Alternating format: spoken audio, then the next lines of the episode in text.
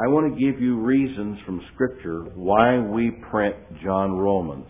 This is a series and this is basically a study. Not just a study, but information to explain why we do what we do. Sometimes people ask, why do you do this or why do you do that? Is it just hap chance? There are some things it's just hap chance that we're doing certain things, but there are definite reasons in most everything we're doing. Turn to Ecclesiastes chapter 11. Now I can tell you that there would be a multitude of passages that could be used as foundation for what I'm going to say tonight and on through the rest of the month of January in the Sunday evening services. But we are going to go through the book of John and the book of Romans before we're finished in this series to show you content in the book of John and in the book of Romans as to why those books are so crucially important in giving out. Now, before I read the text, let me tell you what a wise old man who was on the mission field, God brought him back home because of some health reasons with his wife and a few others, and he began teaching the Bearing Precious Seed seminars and uh, giving the material that God used to stir my heart to a great extent. He's now home with the Lord. Bowie, Texas. What a blessing Don Fraser was to the whole world of Bible printing and publishing and to Bearing Precious Seed Ministries. The Bearing Precious Seed Ministry didn't originate in uh, Ohio. It didn't really originate with Don Fraser, but Don Fraser's the person who had the heavy burden for printing of the scriptures to come back to the church where it belongs. And let me say, that was a conviction that the Lord uh, definitely developed in my heart that churches ought to be responsible for scripture since God did not give His Word to printing and publishing houses. He gave His Word to the local church. Now when you search the Scripture, we argue we want to be fundamental, we want to be uh, biblical, we want to follow Scripture, but we don't follow Scripture.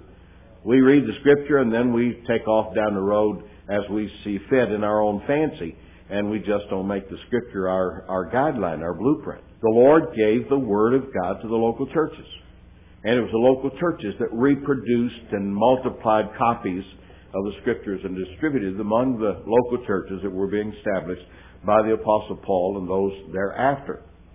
Now, Don Fraser said, we start with John Romans because we are in the ministry of missions and evangelism.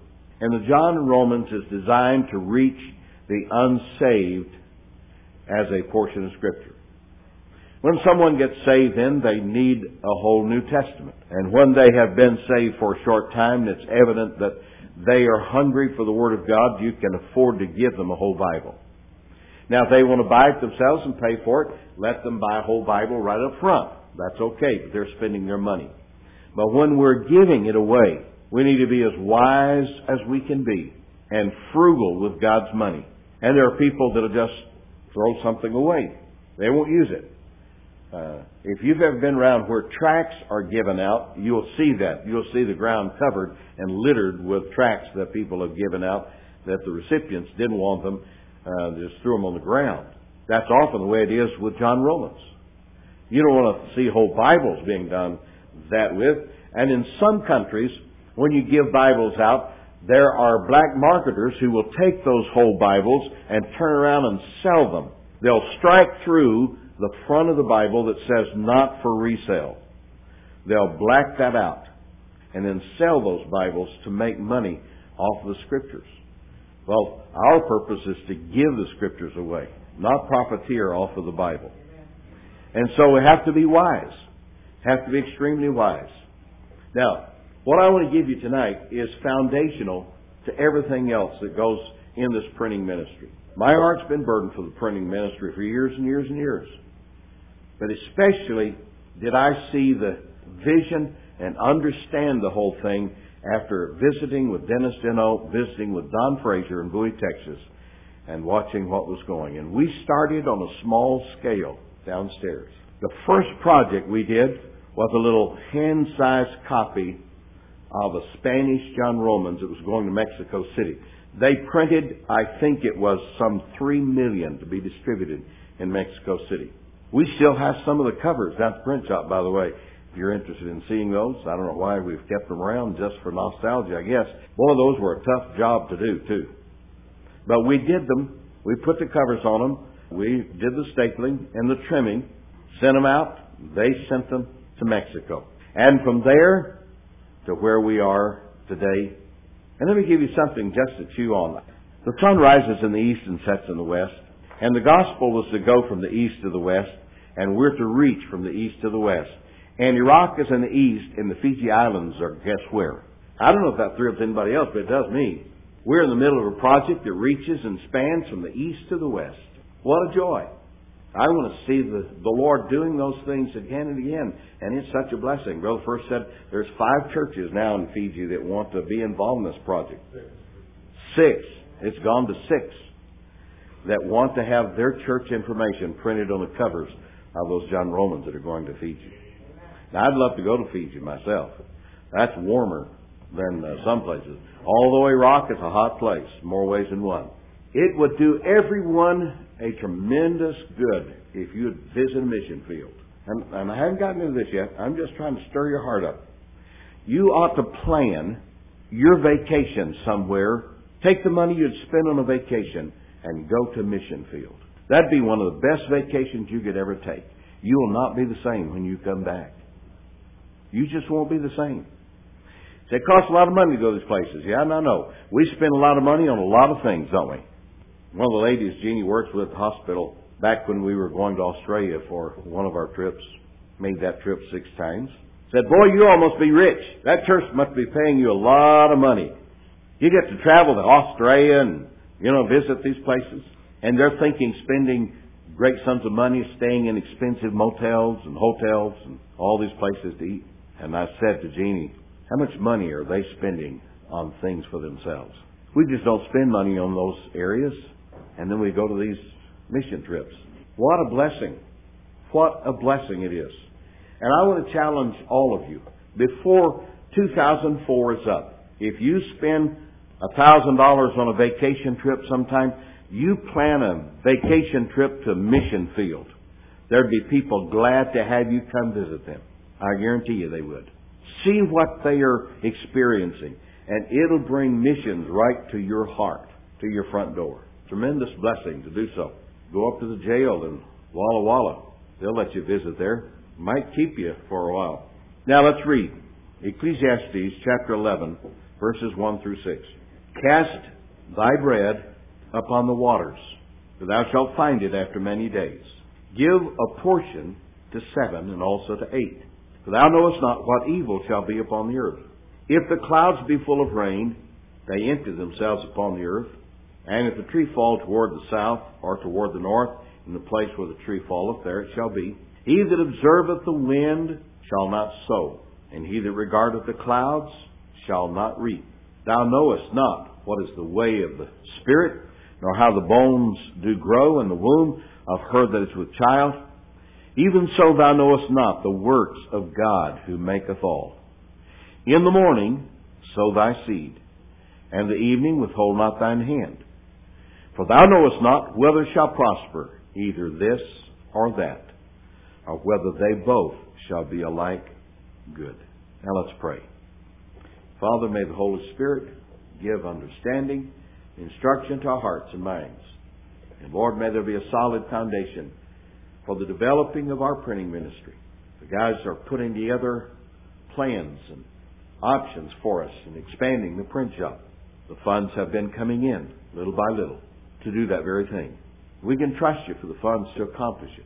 And dear Lord, the great need of getting the Word of God out to the ends of the world. What a blessing that our church can be a vital part in that. I pray that you would give us an understanding from Scripture as to why we do what we do. And may we go forth with great confidence, knowing that we're doing that which you have commanded us to do. In the name of Christ I pray. Amen. Illogic, illogically, is the statement in verse 1. Cast thy bread upon the waters. You don't want to put your bread on the waters, it makes it soggy, right? This has nothing to do with physical bread. This has something to do with something else. And there is a lot of symbolic wording and language in Scripture. The word waters is one of them. And I'll show you that in just a minute. I want to break these verses down into a simple outline. Write down number one. You've got no paper and you should have, you have a bulletin. Number one, cast thy bread upon the waters. Let me show you from the Bible what Bible bread is. You should know before I show you. But let me give you some verses.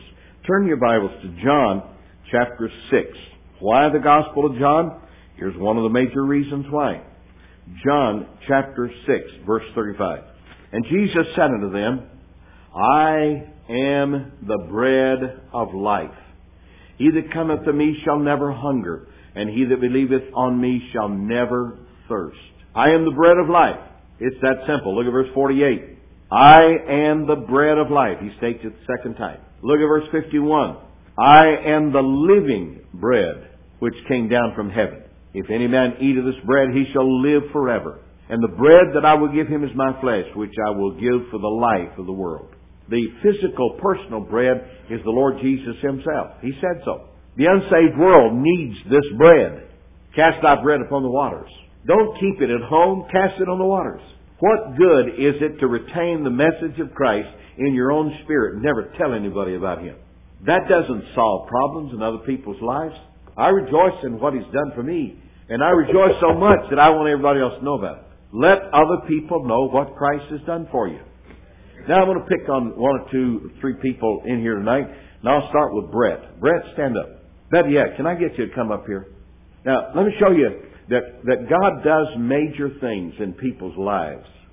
Not just to save them, but to prepare them for something down the road. Many months and several years after we put that Spanish John Romans together, the door opened for us to have that web press. And we had a meeting in here. Remember that? And it was Al Trawick, and Al was not contentious at all. But he had a good logical question. He said, that sounds like a very complex piece of equipment. Who could run that thing? How many of you were in the meeting and you remember that? And the questions asked, who could run that, that kind of machine? And this guy here, sitting out there so unassumingly, he had just gotten saved.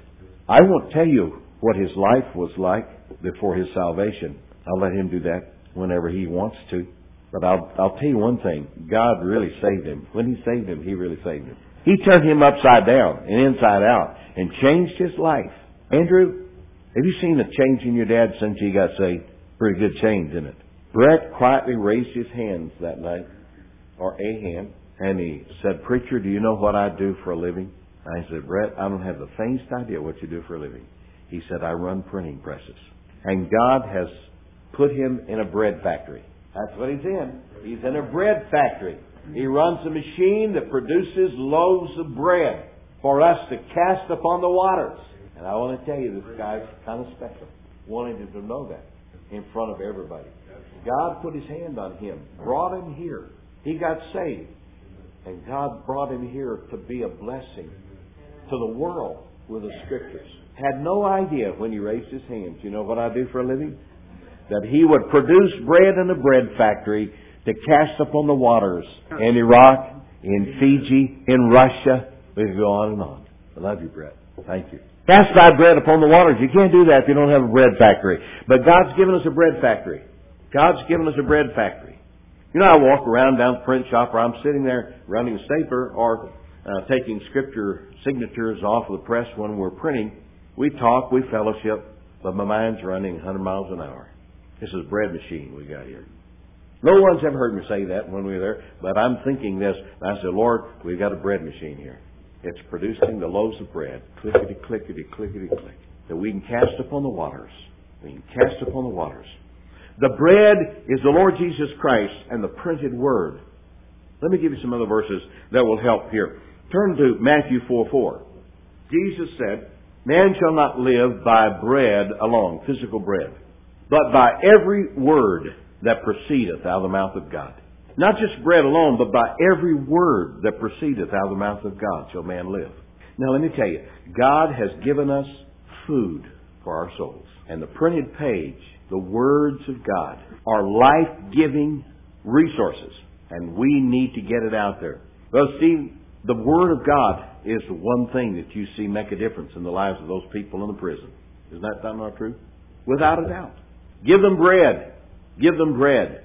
I like what the black guy who was a gang leader in New York City said. one time when we were at uh, Word of Life Camp up in Schroon Lake, New York. This has been many, many years ago. He stood up there and said, You know what a soul winner is? A soul winner is a beggar who found bread, telling other beggars where he found it. That was so simple and yet so profound. A soul winner is nothing but a beggar who found bread, going around telling other beggars where he found it, and get them all to come to the source. We're producing chunks of bread to send and cast out on the waters. Look at Isaiah 55, verse 10 and 11. For as the rain cometh down, and the snow from heaven, and returneth not thither, but watereth the earth, and maketh it bring forth and bud, that it may give seed to the sower and bread to the eater. So shall my word be that goeth forth out of my mouth. It shall not return unto me void, but it shall accomplish that which I please, and it shall prosper in the thing whereunto I sent it. God promised that His Word, being bread to the hungry, sent out to the people who need it, will meet their needs.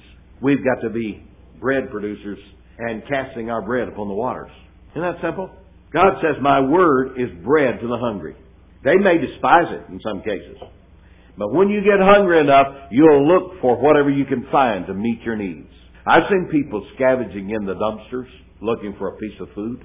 I've seen people going to the dumpsters behind a fast food restaurant where they have thrown the food out that they can't sell when they close down. I could tell you of a few people that I met that literally lived off of burgers and fries that were thrown away in fast food restaurants. Had wait till they closed. Right here in Rapid City. I can tell you about that in a few other places. They know where they can find this food and they go to get it. But the sad thing of it is, we sometimes, as Christians, are as wasteful as restaurants are with food, and we just pass it on by, knowing that there's somebody out there that's hungry as can be. Now, let me take you to another place that's important. You've got bread, but there's borders that God sets up. God sets up boundaries and borders. And he said, Cast thy bread upon the waters. Let me prove to you that the word waters, as used in this passage in Ecclesiastes, means nations, tongues, tribes, and peoples. It means the peoples of the world. Number one, it's illogical, and God's not illogical, to throw bread on the physical water. Because it's not likely you're going to find that after many days. And if by chance you do find it after many days, you wouldn't recognize it. And most likely, the birds will catch it, or some fish will eat it first. But watch closely. In the book of Jeremiah, chapter 51, verse 13, O thou that dwellest upon many waters, abundant in treasures, thine end is come, and the measure of thy covetousness. Now, these are not people that lived out on the oceans or on the bodies of the sea, the Mediterranean Sea.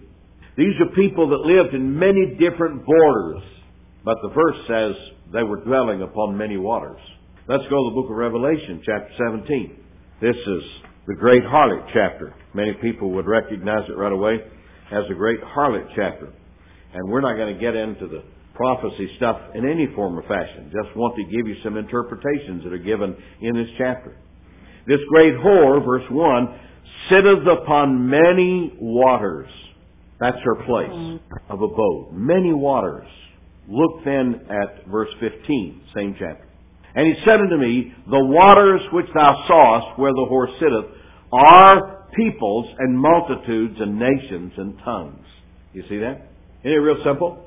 The Bible explains itself if we just continue to read. Cast thy bread upon the waters. That is, sow your seed, the Word of God, among the nations around the world. Get it out there. Get it out there. That's where God wants us to take it. And you know, most of us are so occupied with our personal lives, we have no time to think about the needs of people beyond our own borders. We just simply don't. It's my life and what concerns me. It's whether I'm feeling good or bad, or whether I'm driving a good vehicle or not, or whether I'm living in a good house or not, or whether I'm wearing good clothes or not, or whether I've got this or that or the other thing. If I'm in my comfort zone, everything is fine, and we never stop to think about what's going on in other places. But the world's starving to death for something spiritual. And you and I have the bread factory. don't we?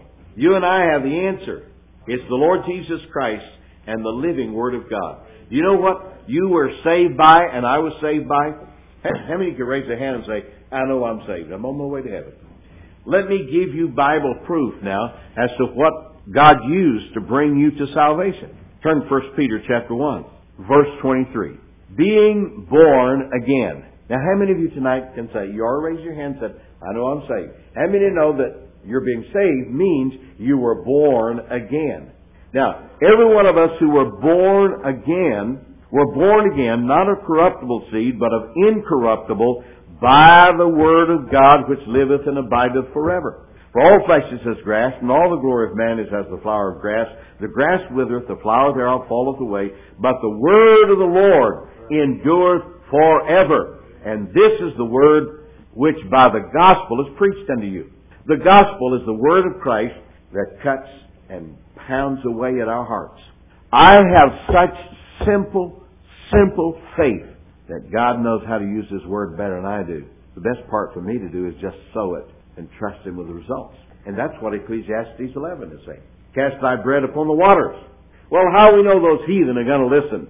Or how do we know they're going to read the Bible? When we went to Mexico on a trip, and several young people were there, on that trip to Mexico, how many of you young people remember when we would pass out literature, they didn't throw it in the garbage? They hung on to it. They read those scripture portions in Spanish. And I'll tell you what, I wish I could keep our kids on those mission fields for a long time because they came back changed. But the biggest problem is most of us lost our burden after we got home. Isn't that sad? We lose our burden. We get caught up with this, that, and the other thing, and we just simply lose our burden. But there are people out there that are ready to receive the Word of the living God. They're hungry for it. And it's that Word that brought me to salvation. The preaching of the Word. The Sunday night I got saved, beyond a shadow of a doubt, the preaching of the Word brought me to a saving knowledge of Christ. I was born of the Word of God.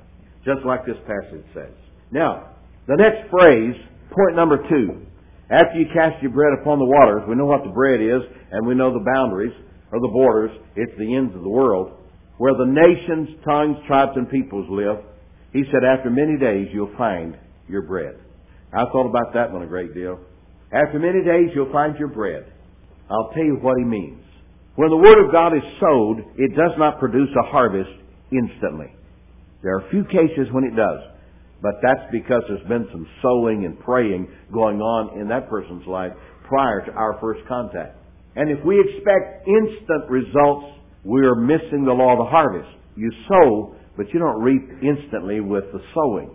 You put the seed in the ground, and then there's a period of time. After a period of time, you see the crop coming up out of the ground. Well, that's the way it is with sowing God's Word. We cast the bread upon the waters of the nations. We may not know that there's any great results for the time being. But let me tell you, the results start coming after a while. And you know how we recognize the bread that we've sent out? We see it living in someone's life who read it and accepted it and believed it. What a tremendous testimony when you see the changed life of someone you've given a scripture portion to. It's that simple. You'll see it after many days. Just go on and sow. Look at the next few verses that are in uh, Ecclesiastes chapter 11. Let's go back there. And he said, You don't know what's going to be successful, this or that, but in the morning sow your seed, and in the evening sow your seed. Verse 6. For thou knowest not whether it shall prosper, either this or that, or whether they both shall be alike good. Just keep on sowing the seed and leave the results to the Lord. Keep on preaching the Word and believe that God's going to produce something as a result of the Word that's going forth. Thou shalt find it after many days. Do you know what Galatians 6 9 says? Be not weary in well doing. Can you finish the verse?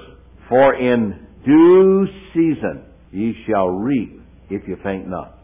Keep on sowing and don't give up. Keep on sowing and don't give up. Keep on sowing and don't give up. Keep on sowing and don't give up. Sow in the morning. Sow in the evening. Keep on sowing and don't give up. You say, we're not seeing or hearing much about the results from these scriptures. Well, after many days, we'll hear some reports. Those guys are getting baptized in Iraq are not getting baptized just for because they don't have any Bibles around. Somebody's reading Scripture, and we know for a fact that a missionary who went there to reach the American GIs was using some of the John Romans produced in our bread shop. After many days, you'll find your bread. And the results in the lives of people. When you see people getting saved and being baptized, after a while you say, there's some of our bread's results. There it is. And we found our bread coming back to us. Just keep on sowing. Keep on sowing. You'll find it in different people's lives. That's what it means. After many days, you'll find it. It'll show up in someone's life. Now I said I was going to pick on one or two. Renee, would you stand up, please? What does your dad do for a livelihood? He's a pastor. Did you grow up in a preacher's home? You grew up in a preacher's home. Was it always pleasant growing up in a preacher's home? That sounded very emphatic to me, did it not? Do you find it difficult to being a preacher's daughter? Do you have any regrets now? Didn't think so. I wouldn't have called attention to it if I thought the answer would be some other way. No regrets now. After many days, a God fearing dad and mom found the bread in the life. Isn't that a blessing? Thank you for staying faithful as a preacher's daughter. After many days, you invest, you sow, you teach, you train. You invest, you sow, you teach, you train. And after many days, they grow up, and then it catches on. And God has someone for the next generation. Cast thy bread upon the waters. We're not just sending scriptures to see people get saved. We're sending scriptures to save another generation. That's what's going on. You know why Iraq needs scriptures out of our bread shop? Because that country needs a spiritual revolution. They have enough God created wealth in that land to not only every person in Iraq be extremely wealthy, living in fine houses, but they could make a lot of other people wealthy too, just from the natural wealth that exists in that land. What's going on? We need to send the bread over there and help them to get going, right? That's what we're going to do. Now, look at the next portion of this passage that I want you to see. We don't know what's going to prosper, this or that. We're to sow. Keep on sowing. Keep on sowing. Why John Romans? When he said to sow, cast the waters or cast the bread upon the waters. He said in verse 2, give a portion to 7 and also to 8. You don't know how evil the world is, so it's better to give them a portion than to have nothing to give to them. Which portion of the Bible has the right content to transform lives? Now, it's not to say that people can't get saved from any part of the Bible. They can. But there's great power in the content of the book of John. It's the bread of life book of the New Testament. It's a bread of life book. I am the bread of life. It's the resurrection book of the New Testament. I am the resurrection and the life. Jesus said in the book of John chapter 11. It's the new birth book of the New Testament. Except a man be born again, John 3, he cannot enter the kingdom of heaven. Now, I don't want to get into breaking down the book of John, but boy, it is the life-giving book of the New Testament in more ways than I can talk about, and so is the book of Romans. The book of Romans is an epistle to church in Rome, to believers who are now saved and need to grow in grace. They have great instruction out of the book of Romans. There is enough doctrine in the book of Romans alone to build one of the strongest Christians and churches you could ever find if they just mastered the content of the book of Romans. And I'll go into that. But look at the word portion in this passage of Scripture. Give a portion. Give a portion. This is a whole chunk of bread here I have in my hands. This is a whole loaf. How many of you sit down at the table and eat a whole loaf of bread at one time? Other than Brother First and me. But let me point out, the Bible itself says, give a portion. Give a portion to the person who needs salvation. They don't need to be fed the whole Bible at once. They'll choke on it. How many of you, in reading the Bible, find yourself in a quagmire trying to understand all that you're reading? It's just so massive. And you have to back away. Well, let me tell you how to do it. Take a portion at a time.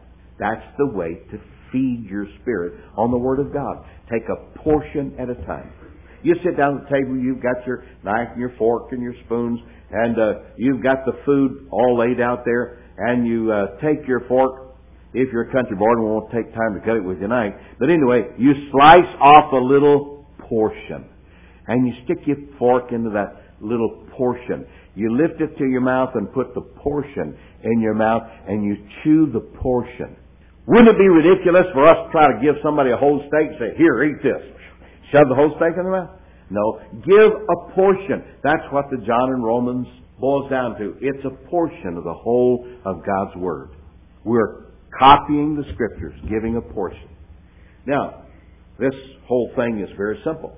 It's easier, more economical, and it's wiser to give someone a portion than to give them the whole thing at once. I've had one or two people down the road try to make me feel guilty because we're not printing the whole Bible. Said, don't you think everybody ought to have what you have? You have the whole Bible. Don't you think they need that too? Yes. And when they're ready, as I was ready, they can have it. Did you know I didn't have a Bible until after I got saved? What I needed was a portion of the Bible to bring me under conviction and bring me to salvation. And once I was saved, now I've got more than a portion available to me. I've got a whole piece of bread, and if I want to eat off that end, I can. If I want to eat off this end, I can. If I want to go over to that side and cut a chunk off of that, I can. That's why I have the whole Bible. I can just cut portions from anywhere I want in here. Now, but you start by giving someone a portion, and that's in John Romans. It's that simple. It's no big deal. We're just simply following the blueprint here about sowing the Word of God, casting the bread upon the waters, giving a portion to seven and to eight, so that they might hear and believe. Turn to Luke chapter 12, verse 42. And the Lord said, Who then is that faithful and wise steward? Russ and Harry, stand up please. These guys were faithful and believed God wanted a printing ministry to be in existence when some in our church doubted as to whether we should even be involved in it at all. But they were faithful. Worked on the building, spent long hours in putting that print shop up, hour after hour after hour, because they believed that God wanted us to have a bread factory. Now, we weren't putting it in those terms back then, but they believed it with all their heart. They were wise stewards and servants. And they're working now on designs to expand the print shop. Thank God for wise servants. Now let me finish this verse. The Lord said, Who then is that faithful and wise steward, whom his Lord shall make ruler over his household, to give them their portion of meat in due season? That's God's purpose. He wants us to do it and give a portion of meat. Brother, first stand up. We got acquainted, how many years ago? 1985. He finished up Fairhaven and came as pastor to uh, Central Baptist Church in Gillette, Wyoming. And I called him to welcome him to the area, and we got acquainted as a result of that. And we became friends. Had some competition and school athletics along the way. They had a Christian school, and we played some games, and uh, we always won those games. no, we didn't either. then, through circumstances, it's not important at all at this point, the Lord brought him over to Rapid City and into our church and have been here in our church ever since.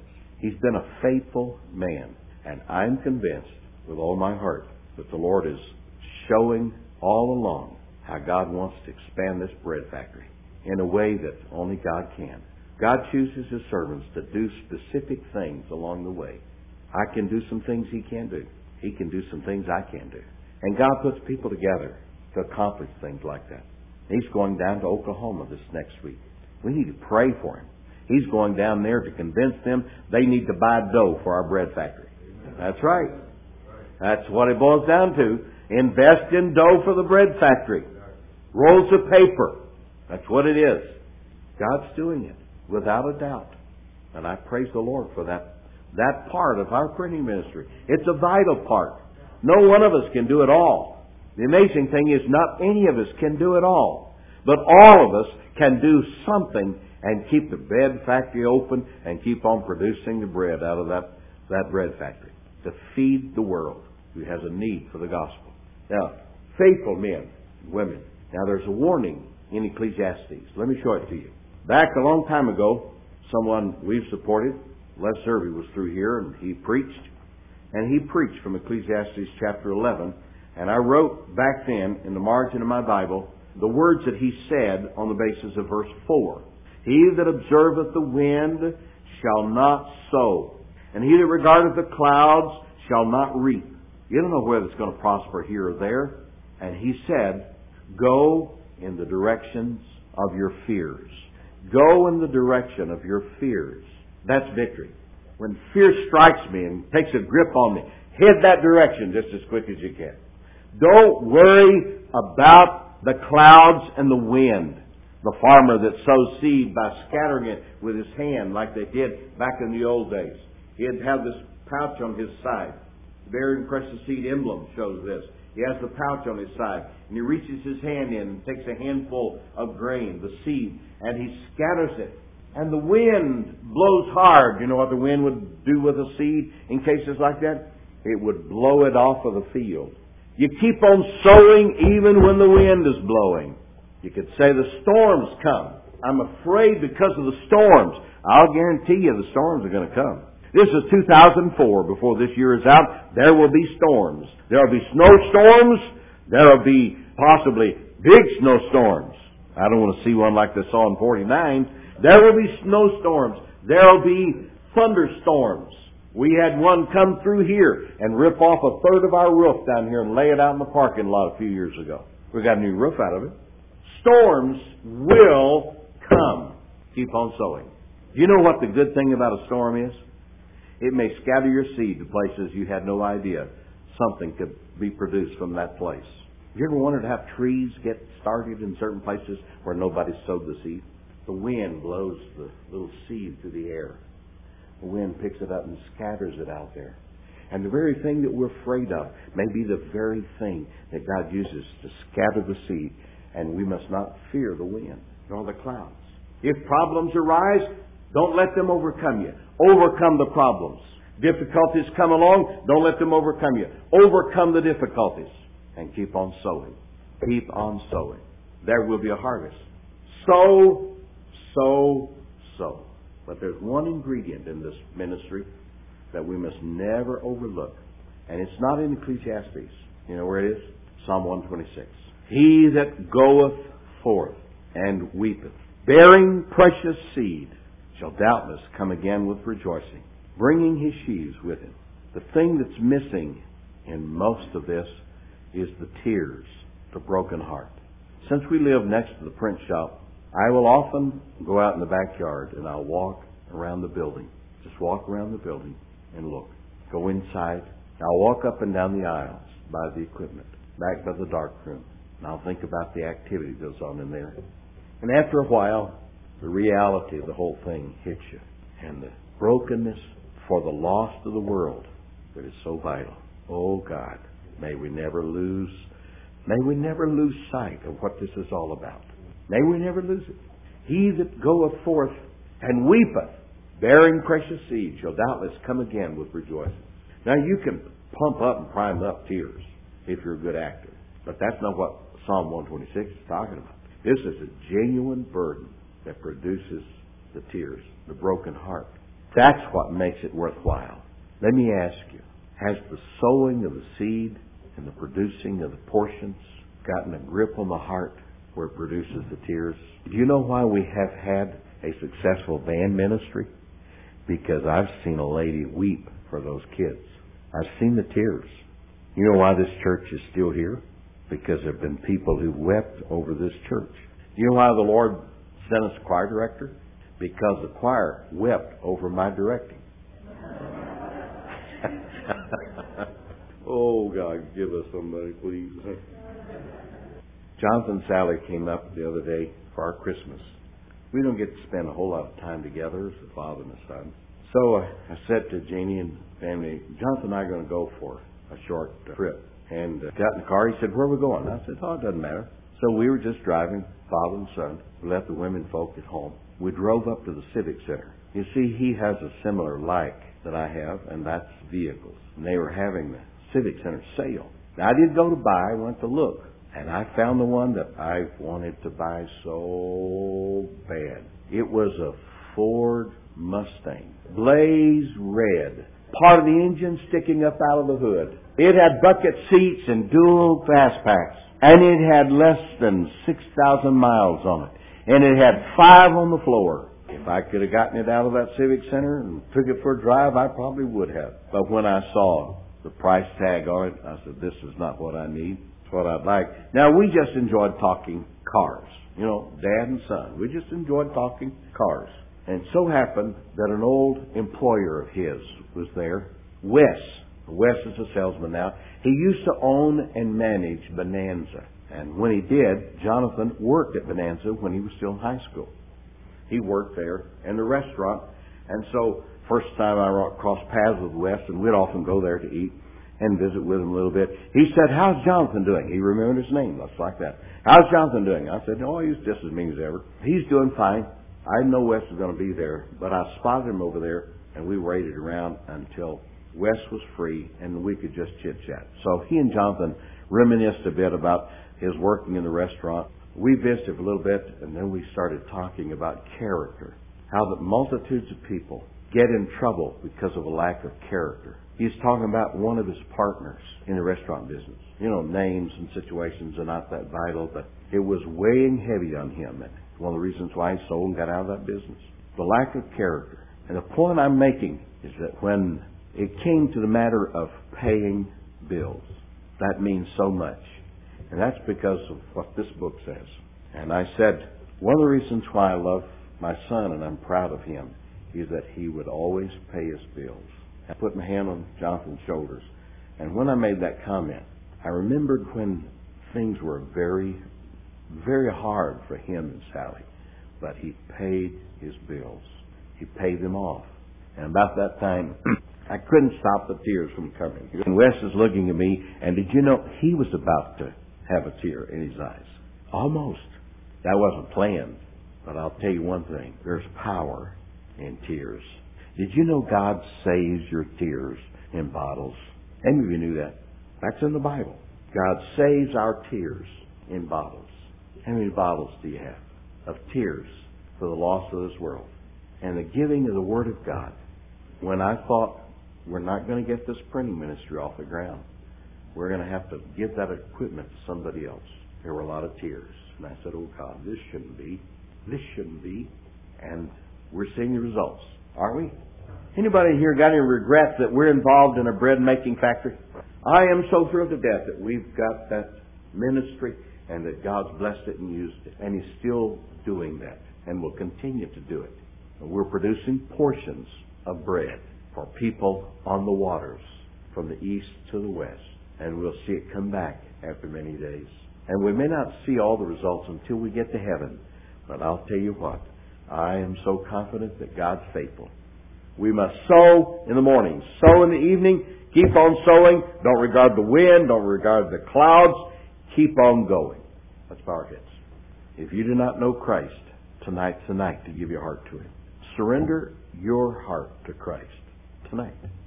If you're saved and you haven't sold out lock, stock, and barrel to the Lord, where you said, Lord, here I am.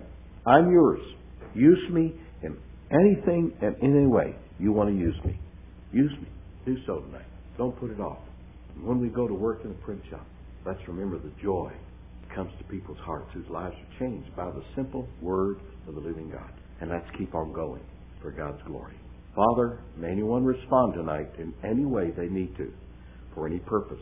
I ask it in Christ's name. Amen. Let's stand. Heads bowed. Be not weary in well doing, for in due season ye shall reap, if you faint not. God's going to produce a harvest from His Word. The question is whether we're faithful to be there when the harvest comes in. I want to be present when the harvest comes. I want to see the rejoicing as people come bringing their sheaves with them after they've gone forth sowing precious seed. I love it with all my heart. It is so dear to my heart to put God's Word together and send it to the ends of the world. This book has been the treasure of the life, and I want everybody to have a portion of it. Let's do our best. Give it all we've got. On Sunday nights, for a while, I'll go into the books of John and Romans to give you reasons why we use those books. It's special.